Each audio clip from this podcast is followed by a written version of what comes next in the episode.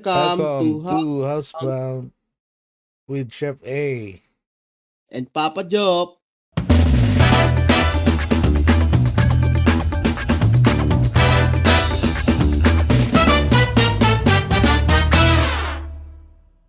Oh, pare, kamusta naman ang ano natin ngayon?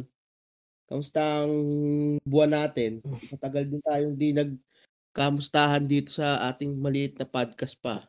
Oo nga, parang tayo lang ang nakikinig na to. Parang, meron nakita akong, ano eh, meron akong nakita 24 views dun sa ano, episode natin. Parang, sa akin yung kalahati dun, tas sa asawa ko yung iba. Pero at least kahit wala tayong podcast, may nakikita akong nagla-like at nag ah, ano nagbo-view pa din din sa mga nakaraang ano natin. Oo nga, eh, mga, mga siguro mga ano yun, no? mga addicts. mga walang magawa. Ito, okay ka ah. Mga nagkamali ng search yun. House talaga yung nahanap. Nakita Oo. yung ano natin. Nakita yan natin. Walang ka like-like to. Like ko na nga lang para meron. yeah. Oh, Kumusta naman? Dyan? Ito, ako, okay lang. Ano, ano ba, masaya. Kagagaling ko lang, last week, kagagaling ko lang sa Trangkaso. Grabe dito, pare, parang nung bumili si Casey nung, ano, nung gamot sa, Hmm. ano, sa, doon sa grocery store. Drug. Sa grocery store kasi may mga gamot din eh. Kapag tingin niya, wala nang, ano, wala nang cup syrup, wala na mai- ano, parang siguro lahat ng tao dito nagkakasakit. Puso, kumbaga. Dito rin eh, ganyan eh. Dahil pabago-bago ang klima dito sa atin ngayon na naman doon. Mainit tapos lalamig. Kaya, Mm. wala tayong magagawa dyan. Palakasan ng resistensya yan. Paano? Mga matitibay dyan, mga Astro Boy. mga Solar Kids. Mga Ah, solar kids ba? Mga, mga batang hamog, no? Oo. Nakikita mo. Tsaka yung ano. Tsaka yung... Alam mo yung mga ano. Alam mo yung... May, ah, may aso sa amin eh. Nung bata ako. Aso sa amin. Matanda na yung aso. Parang tumanda na lang ako. Matanda pa rin yung aso. Hindi pa namamatay. Alam mo yung kulubot-kulubot na. Tapos sa sobrang dami niyang sugat sa katawan, wala na siyang balahibo. Kulay pink na yung katawan. Kulay pink na yung balat niya. Pero matibay. Matibay talaga. Pag ganyang mga, ano ba tawag natin, mga aspin, matitibay talaga kaysa Oo, sa matibay. Pag mga Pilipino talaga, matitibay. Mga ano talaga eh. Dito naman, sa amin, ah itong mga nakaraan, nagkaroon din ako ng sakit sa likod. Nagkamali ata ako ng, ano, pag bend ng likod ko, kaya nagkasakit din. Para naging stiff, nag-cramps. Tas almost a week din yun. Sakit yan, tol. Naramdam ko yan, minsan nagkaganyan ako. Mm, mga ano talaga. Eh, nagpa-therapy. Mabuti ngayon, medyo okay-okay. Pero, masakit pa rin. Ganon. Mahirap pag gumano. Ano nga pala, itong alaga naming Dashan, di ba, napag ano natin to na, napastad to. Natira na. Na, ano, nakatikim na to ng ginhawa. Simula nga nung nakatikim, pati yung mga kasama dito, pinagpa-practicean eh. Tinuturo ba niya? So, gaganto ka lang. Iiri ka lang para hindi masyado masakit. hindi niya alam, hindi niya alam, veterans yung mga kasama niya dito. Tahimik lang eh, no? Pero veterano. Akala niya siya ang una eh. Pala. So, sabi, "Ah, anak, itabi mo na. Gaganon lang sa yung mga veterans eh, no? Wait lang, tapos na ako. Nakailang ka ba? Nakakasampu yung isang aso. Naka, ilang anak na, pitong anak na, siyam. Kaya nga, eh. yung binigay yung aso sa amin, si Lemon. Yung, na, tibay.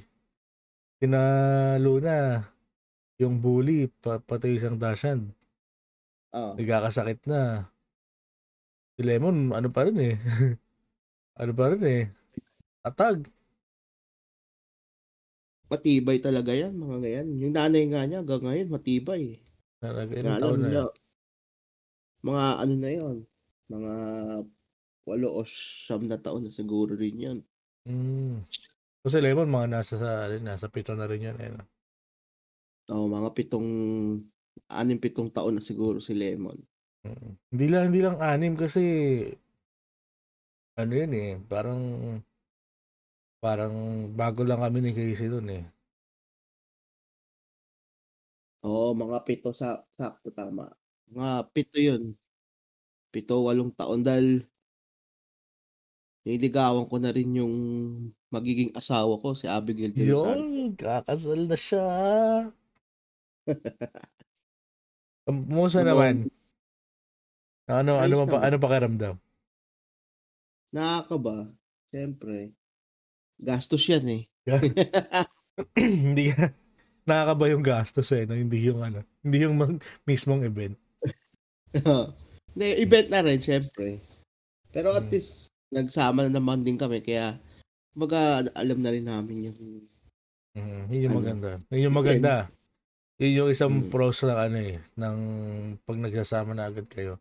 Kumbaga, wala nang ano, walang maninibago. Kumbaga, kabisado, kabisado nyo na isa't isa, eh, no? Oo, tama. Kumbaga sa akin nga, ah, tag dito, ano ko lang doon. Sa akin, noong dati, syempre, katoliko tayo against, baga sa uh, paniniwala natin, yung iba, against sa ganyang nagsasama agad. Pero itong naranasan ko to, kumbaga mas ano na ako na, mas okay na magsama muna kaysa magpakasal kasi syempre, pag ano, sweet ano pa kayo eh. Kumbaga, lahat pa sweet, sweet things pa eh. Pag Umpisa na. magjowa kayo, diba? Oo. Tapos nung pag nagpakasal kayo, tsaka nyo makikitang yung totoong ugali. Mas o, mahirap ng umano, di ba? Tama. Mabumitaw. Kaya, Yes. kumbaga, medyo 50-50 ako doon dahil syempre ibang nakikinig sa atin sensitive eh. Mga, Kaya, sabagay. Well, kung sa ano, kung sa topic na ano, pagiging katoliko, nagiging, ang maganda ngayon, mm, ang Santo Papa, nagiging diverse na rin siya. Kumbaga, ah nagiging open din siya sa mga gantong bagay. Ah, katulad ng nga. mhm. Ah, katulad ng ano ba, ng parang ah may nabasa ako sa correct me if I'm wrong, sa same-sex marriage. Hindi siya approve, pero hindi rin siya against. Kumbaga neutral siya. Oo, nabasa na ano ko rin yun nung nabalita nito nakaraan. Mm. Yeah. Pero Kumbaga- at least open siya. Oo, yun, yun, ang, yun ang maganda. Open ang Santo Papa. Yun. Baga nagiging modernized eh. Parang ano lang yan pre yung issue ngayon, di ba? Dito sa atin, unti-unting Oo. Yun nga, mo-modernize. ang Ah, modernize. Yun nga, yung pag-uusapan natin sa ating Kwentuhang supa. sopa.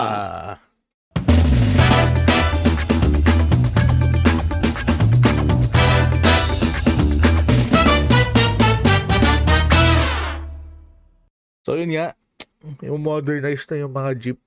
Ano sa mo doon, Tol? So hindi, ano ba muna? Ano ba muna ang balita? Ano pala muna ang nasa balita ngayon? Kailan i-implement yan? Ang naging balita kasi yan, itong nakaraang, siguro mga la, nakaraang linggo lang yan. Baga binaba ng, ano yan na, ng LTFRB na ipi-phase out nga daw nila yung jeep. Di ba? Yung mga jeepney, ipi-phase out na. I-modernize na nila yung kung paano mag trans ang transport system ng Pilipinas. Hmm. Pero meron kasing ano pa rin dito sa atin, may mga buka 50-50 pa rin ng ano ng mga tao dito sa atin eh. Mhm. Hindi kumbaga merong pro tsaka may against dito sa atin. Hmm. Kumbaga ako din ako din ganoon din 50-50 pero mas sa akin kasi kumbaga sa aking opinion matagal nang inano yan eh, matagal nang matagal na pinopose. Sobrang tagal na siguro mga ilang taon na. Tsaka dapat na rin para sa akin dapat na rin sigurong talagang i-modernize yung transport system natin, di ba? Tama. Hmm. So, yun nga. Ikaw, sa'yo? Kasi ang problema dyan, unang-una, hindi lahat kaya. Kasi Hmm, ang tama, tama naman. ang Egypt tsaka yung tawag nilang ang tinatawag nilang yung parang minibus? Yung Oo. bus oh, yung parang minibus na tinatawag nila. Nag meron siyang class 1 class 2 tsaka class 3 Mm. so nung nakita yun. ko yung class 1 nasa 1.8 ang class 3 is ang pinakamahal nasa 2.8 million. So sabihin natin yung ah sabihin natin kukuha yung yung jeepney driver natin 2.5 million na jeep. Eh kung yung monthly amortization mo yan pare mahuhulog siya ng tatlong 3,000 sa isang araw eh paano kung 3,000 lang yung kinikita niya sa isang araw di ba Oo, yun nga eh. Pero sa akin, hindi naman ako sa ano niyan, sa against. Pero katulad niyan, 'di ba, nasabi mo yung yung ano nila ng Egypt. Baka matagal na rin nila kasi inilabas siya kaya nila nilunsad yan eh, yung parang bus, minibus na jeep dito sa atin. Hmm. Kumbaga, nilunsad nila yan last mga last 2 years ata. Kaya nila inudal inuunti-unti nilang ano yung jeep eh, mino-modernize. Pero katulad nga nun, baga kawawa din talaga nga yung mga ano. Kasi kung matuloy yung modernization, di ko, wala pa kasing sure dito eh kung government yung hahawak talaga totally o katulad nga ng sinabi mo na pababayaran dun sa mga franchise owners yung bagong jeep. Di ba? Ah, Kasi, Yun nga, ito. Yun nga, nandun tayo sa franchise owners. Ah, saan, paano yung mga small time operator na iilan lang yung jeep, dalawa lang, dalawa, tatlo lang yung may-ari, tat, tatlo lang yung may hawak na jeep. Paano pa kaya, paano rin yung mga, paano rin yung mga nag-ipon para bumili ng jeep? Siyempre, oo, kumbaga yun yung way nila. oo, Business tsaka, nila. Tsaka isipin mo paano nagre-recover pa lang tayo galing COVID. 'Di ba na, nasa balita, nasa balita 'yan yung mga yung mga jeepney driver natin, 'di ba? Halos na malam, namamalimos na talaga, hindi halos na malimos. Nangihingi sila ng limos para lang may mapakain sila sa pamilya nila. So hindi ba nila inisip 'yun bago nila ah, gawing batas tong modernization na to? Kasi ito, Yun. may ito, ito may nakita, may may na panood akong interview. sa Pateros, meron ano, merong mga jeep mo biyahe. Isipin mo 5 Mm-mm. kilometers lang. 5 kilometro lang ang biyahe nila araw-araw. Mm-mm. 5 kilometro, magkano lang yun pare? Minimum fare lang yun, di ba? Oo. Minimum lang Minimum. yun. Yun lang kasi, yung yun lang kasi yung accessible Ikot. sa kanila. O yun lang yung ikot. Mm-mm. Yun lang, Yun yung- 5 kilometro lang. So, Parang yun, yung mga jeep sa UP. Oo, yan. Parang ganon. Kumbaga, limitado na yung limitado na yung ikot nila. Paano pa kung magmo-modernize? Kulang na nga yung ah inaano yung boundary nila. Mas kukulangin, mas mababaon pa sila sa utang. Kung magkukuha sila ng tig 2.8 o isa, kahit nga isang milyon, di ba? Na jeep. Oo, tama naman. Pero sa akin naman, ang point ko diyan, kung sakali lang na ano, dalawang ano ko kasi diyan eh, kung sakaling ganyan ngang pababayaran nila sa mga operator tsaka mga owner, mga franchise owners yung bagong jeep na ilalabas nila. Kumbaga mahirap nga yun kasi syempre uulit, parang ulit-ulit sa umpisa. Kung ako sa kanila, siguro maganda niya magkaroon sila ng programa na swap na lang yung mga lumang jeep sa bagong jeep. Kumbaga, syempre, minus na lang yung halaga ng jeep ngayon sa bagong jeep, di ba? Oo, kasi ang ang unang-unang dahilan nila para gusto nilang i-modernize. Iyon nga yung pollution, 'di ba? Para sa akin, ma ang pwede mong gawin doon, engine swap eh. Sabi natin Euro 5 engine. Euro 5 engine. Swap mo sa Jeep para less Oo, yun. pollution. Pwede, isang, isang ano din yun, tama ka din naman. Magandang ano yan, magandang ano. Sana Oo. kung nakikinig na, may nakikinig na ano, magandang idea yun. Oo, tsaka Yung i- sa swap mo na lang. Kumbaga ngayon, marami nang naggaganon, 'di ba? Engine swap.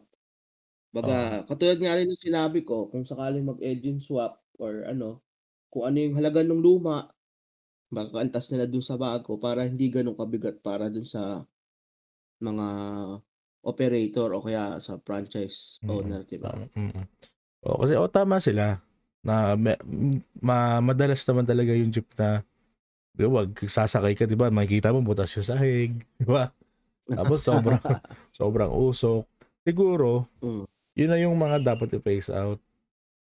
O ram o ramdam ko sila dun, pero 'wag naman Kumbaga yung 'wag naman physical ano ah, so, kumbaga 'wag naman lahat.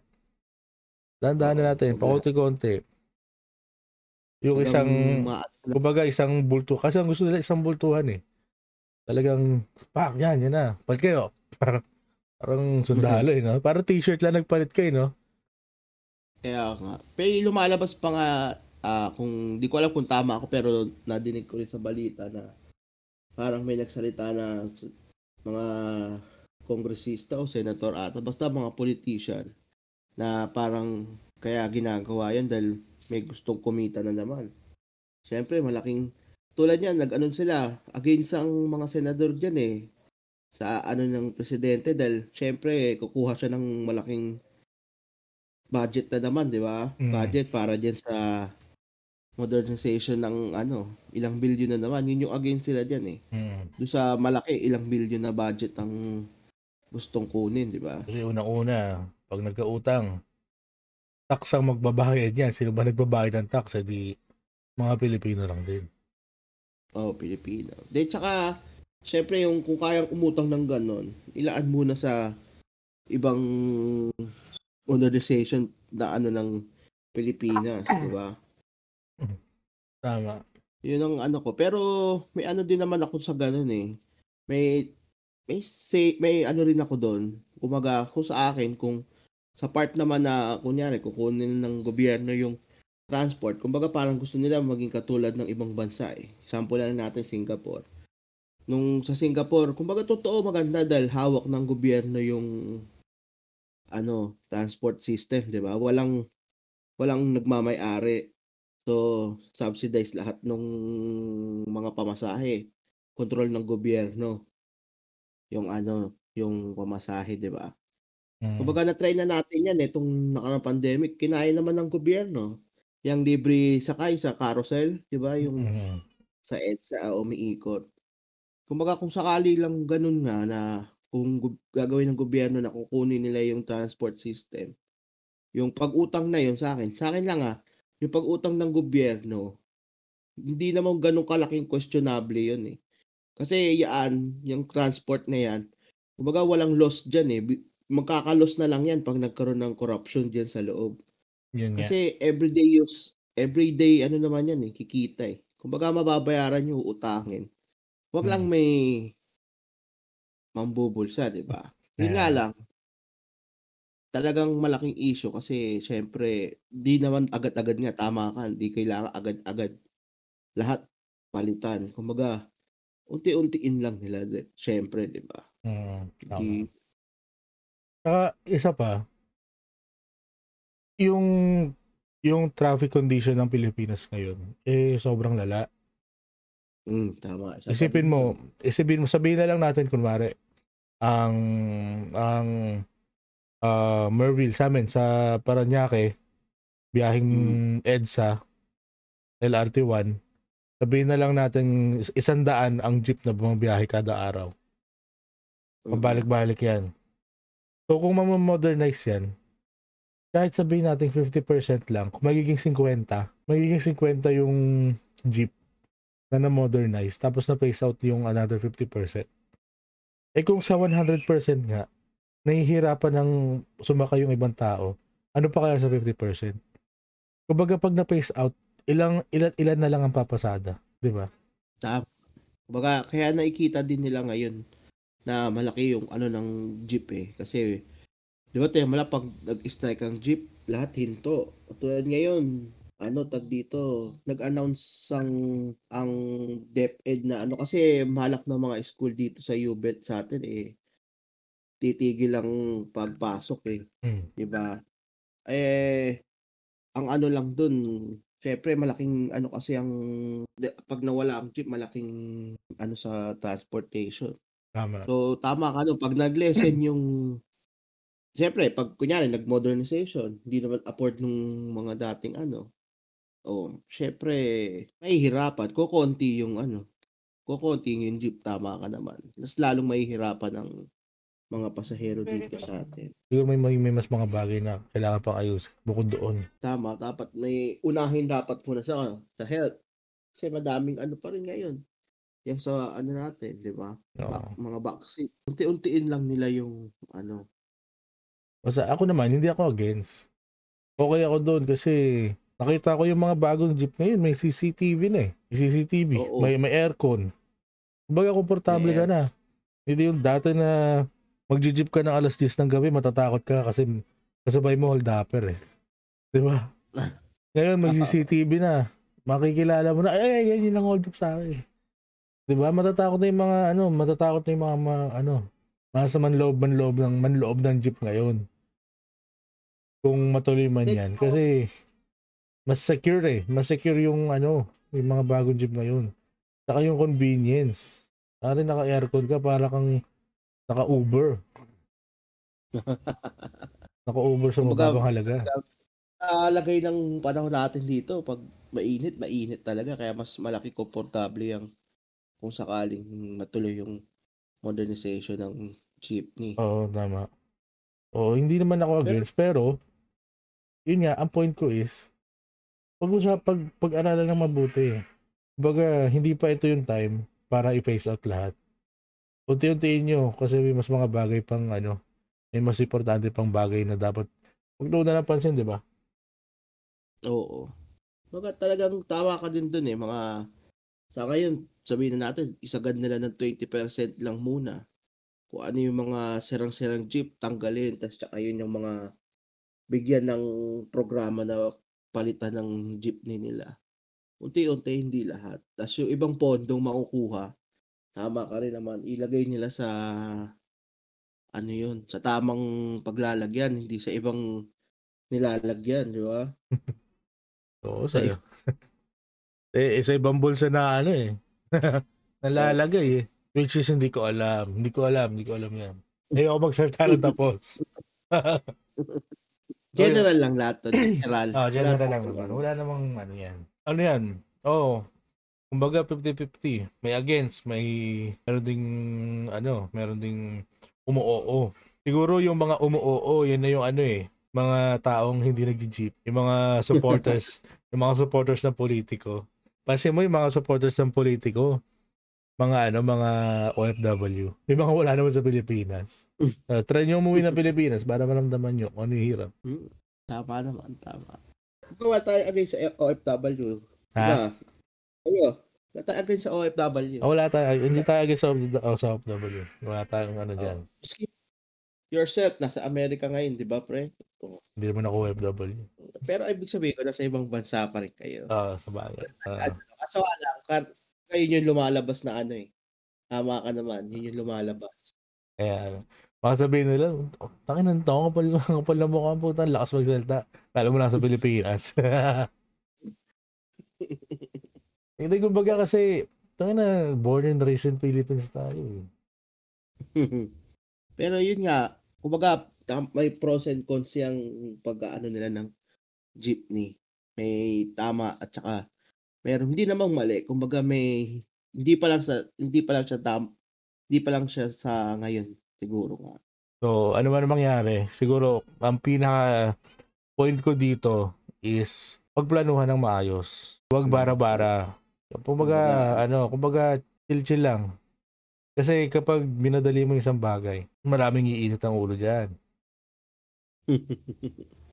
Sa'kin naman ang ano dito, tama, ano din tayo sa modernization dahil siyempre nagiging moderns na modernized na ang panahon natin. Kailangan natin mag-keep up din sa ibang bansa para hindi tayo mapauli. Pero, ah, tawag dito, unahin muna natin yung dapat unahin. Tsaka, kumbaga unti-unti lang. Dapat hindi isang bagsakan tayo. Unti-untiin lang natin. Yun nga, Lahat tayo na-stress.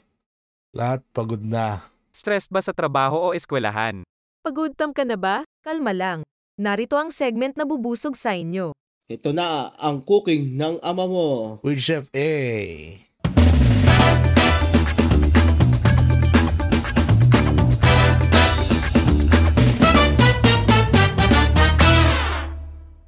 Ano makakain natin dyan ngayon? Okay. Sa atin, isang mabilis na ano lang to, meal. Pwedeng pang hapunan o kaya merienda lang. Pasta lang to, simpleng pasta lang. Aglio olio, simple lang. Bawang, tsaka olive oil lang. Pakukuluan mo lang yung noodles mo 7 minutes. Dapat lalagay mo yun. Nagbo-boil na yung tubig, asin.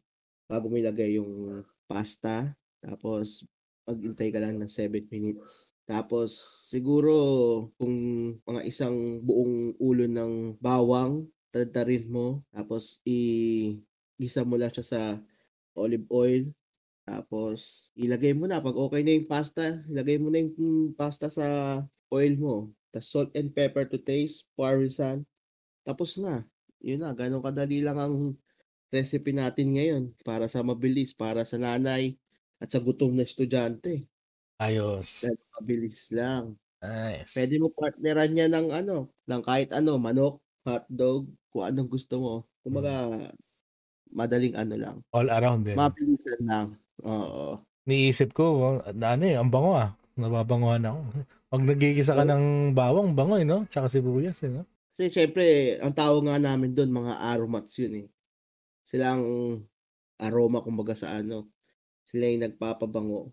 Hindi lang nagpapabango, nagpapalasa at nagpapasarap pa sa ano natin, pagkain. Kaya Mm. kahit simple lang yun, la mantika lang yun, olive oil o kaya butter, konting ano, masarap na yun. Kapag ba, ano, kailangan 7 minutes talaga yung ano, noodles. Hindi pwede mga 10.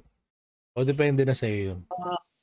Depende na sa'yo kung anong preference mo, pero ang tamang ano kasi is completely boiled, tsaka sea salt water. Kumbaga, ang ibig sabihin sea salt water is yung lasa ng tubig na iaano mo sa pasta mo is yung lasa mo yung alat, medyo maalat na yung lasa kasi para magkaroon ng lasa na yung pasta mo mismo. Ah, kumbaga, i-absorb niyo yung alat, no? Ganon.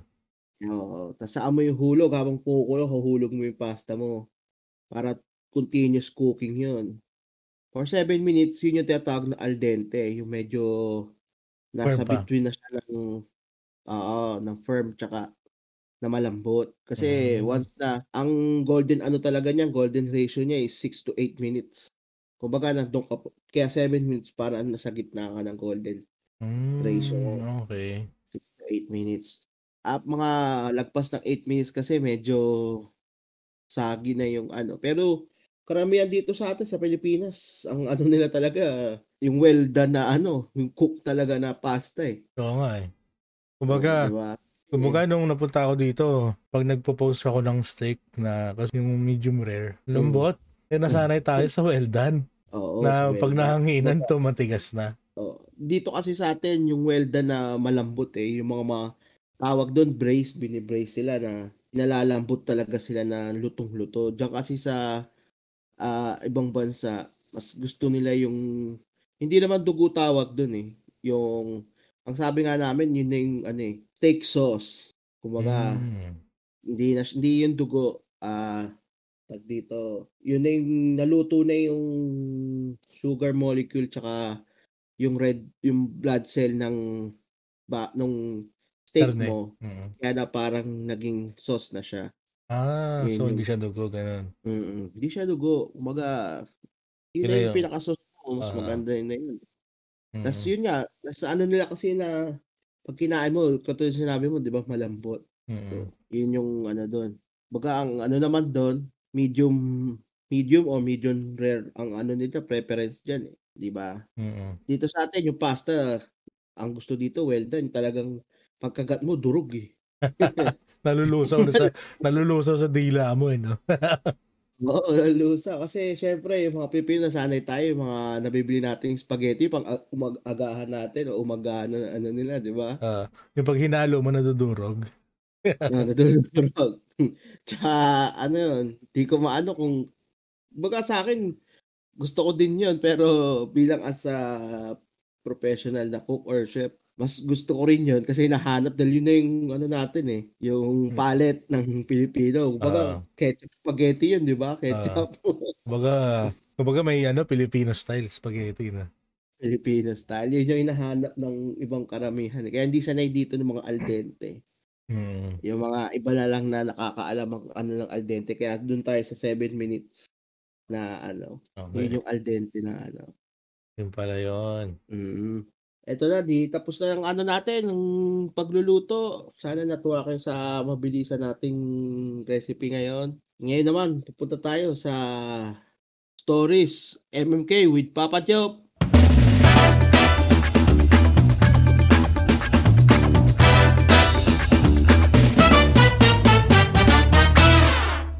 Kwento natin ngayon. ah, galing kay, ah, tago natin siya sa pangalang Jimmy. Ito. Dear Kuya Chico, itago mo na lang ako sa pangalang Jimmy. Ah, yeah, 23, 23 years old ako at isang photographer. Kadalasan kinukuha ako para sa mga kasal, birthday, fiesta, binyag, at kung ano-ano pang okasyon na kailangan ng photographer para magmukhang sosyal. Dahil sa Mhm. trabaho ko, nakilala ko ang napakaganda na si Judy.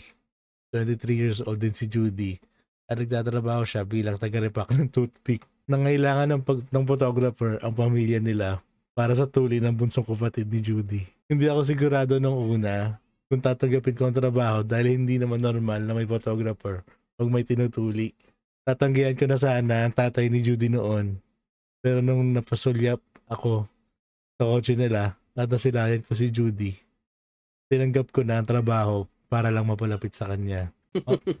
Ma- mapalapit sa kanya. Mapalapit kay Judy, Kuya Chico. Hindi sa tatay niya. Kinabukasan, maaga akong dumating sa ospital kung saan gagawin ang pagtuli. Sinalubong ako ni Judy at nakipagkwentuhan siya sa akin habang hinihintay namin ang pagpapalat na magaganap. Maligalig na babae si Judy. Madaling pakisamahan at madaldal siya kaya mabilis na wala ang kaba ko sa pakikipag-usap sa kanya. Dahil sa sarap ng usapan namin, nawala na din ang pagkailang ko sa gagawin kong pagpicture sa tuli ng bunso niyang kapatid. Naisip ko na hindi naman ako dapat mailang dahil natural naman na pangyayari ang tuli. At dapat pa nga ay matawa ko dahil magiging parte ako ng importanteng ritual sa buhay ng isang papasok sa pagkabinata. Importante ritual ah. Pero ang mga susunod na pangyayari ay hindi ko inaasahan. Pagpasok sa kwarto ng bunsong kapatid ni Judy, dun ko nalaman na isang taon lang pala ang god nila. 22 years old na ang kapatid ni Judy. Oo, Kuya Chico. Bird na 22 años ang kunan ko ng picture. 22, Kuya Chico. Tutu. 22. Wala na ako nagawa dahil ayaw ko magalit si Judy. Hindi ko na rin naman pwedeng ibalik ang bayad ng tatay ni Judy dahil napambili ko na ng Christmas plant na bala kong palakihin para may Christmas tree ako sa Pasko. Bago simula, bago simula na pagtuli, gusto ng tatay ni Judy na kunan ko ng picture yung tutoy ng kapatid ni Judy para sa before and after shots daw. Mabilis naman natapos sa pagkuha ko ng pictures dahil photogenic naman ang tutoy ng kapatid ni Judy. Habang tinatulig, wait lang. Habang tinatulig ko ang kapatid ni Judy, lumabas muna kami at nagkwentuhan ulit. Nalaman ko na marami pala kaming common interest ni Judy. Umu- umiinom din pala siya ng tubig pag nauuhaw at natutulog pag inaantok. Napansin ko din na pareho kami kumukurap. Minsan sabay pa. Doon ko naisip na si Judy ang soulmate ko. Sobrang saya ko ng mga sandaling iyon. Naputol lang ang aking tuwa nung sabihin ng tatay ni Judy na kunan ko na daw ulit ng picture yung tutoy ng anak niya. Bago ako pumasok ng kwarto, pinabaunan na pinabaunan pa ako ni Judy ng ngiti. Sabay sabi ng enjoy. At napapulong ako na at, napa, at napapulong na lang ako sa sarili ko ng en- enjoy. Gago ka ba? Naging kalmado naman ng utak ko dahil naisip ko na konting tiis na lang at matatapos na kalukuhan na yon. Nagulo lang ulit ang kalmado kong utak nung sabihin ng tatay ni Judy na gusto niya na close up shot ng tutoy dahil ipapaprame daw niya. Hindi ko alam kung anong gagawin ko nung mga panahon na yun. Hindi naman mahirap kumuha ng close-up shot, Kuya Chico. Kaso sira ang zoom ng camera ko. Kailangan kong sobrang ilapit sa mukha ko sa tutoy ng kapatid ni Judy para makunan ko yun ng close-up. alam ko pa, alam ko pag hindi ko ginawa, kung pag hindi ko ginawa yun, mga galit ang tatay ni Judy at masisira ang pag-asa kong maligawan at papasagot si Judy. Anong gagawin ko, Kuya Chico? Nagpanggap ako na kailangan ko munang i-charge yung camera para makasulat sa iyo. Sinabi ko na medyo matagal ang kailangan na oras para ma-charge yun. Sana ay mapayuhan mo ako agad dahil namatis na ang tutoy na kapatid ni Judy. At mukhang hindi na sila naniniwala na 4 days ang charging time ng camera ko. Tapos na gumagalang, Jimmy. Title, Zoom. Zoom. Marami ka talagang gagawin basta sa panliligaw eh, pag-ibig eh. No? Hirap eh, na tayo na. Hindi ko gagawin yun. No? Ang matindi doon, nagkaroon pa ng photographer para sa pagtutuli. No? Siguro, sa tagal-tagal ng panahon, 20 doon na ngayon lang ituli. Kaya nagpa Ang kunat na eh, no? makunat na talaga yun. Ma- Masakit doon yung zoom eh. Mo, tira yung zoom niya. Lapit mo eh, no? Nakamakro ka. Nag ano pa doon yung kay umalis si Judy, no? Nagsabi pa sa kanya, Enjoy. enjoy. Gago ka ba? Padre pambota. Pogi points yun. Siyempre. Pero apat na araw niya nang sinashare yung, uh, camera niya. eh. Hilo, kawawa yung kuya, no? Kung apat, ah, apat araw na antay bago matuli, oh, hilom na yung ano. No? Ngangamatis na nga daw yung titi. so yun na nga. So marami tayo na pag-usapan. Siguro marami rin silang, sana, marami rin silang ano, natutunan. Tama. Maraming salamat sa masayang kwento mo.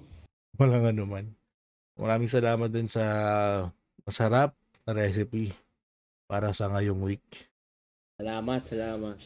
At sa susunod pa, marami pa tayong Mm, marami pa. recipe at kwentuhan. Mm. Susunod pa. Okay. See you next week. Dito lang sa Housebound. Housebounds.